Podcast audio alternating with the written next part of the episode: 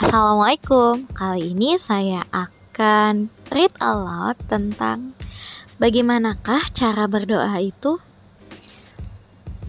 Read aloud ini saya dapatkan dari buku Kunci Ibadah oleh S.A. Zainil Abidin dengan penerbit PT Karya Toha Putra Semarang yang diterbitkan tahun berapa ini ya? Wah, kalau dilihat dari mukot dimahnya itu tahun 1951. Sudah really really long time ago. So check it out. Bagaimanakah cara berdoa itu? Adapun cara berdoa yaitu satu, menghadap kiblat. Dua, menengadahkan kedua tangan. Tiga, bersungguh-sungguh dengan khusyuk. Artinya merendahkan diri kepada Allah Subhanahu wa taala. 4. Menetapkan hati mengharap terkabulnya doa atau permintaan yang dihajatkan.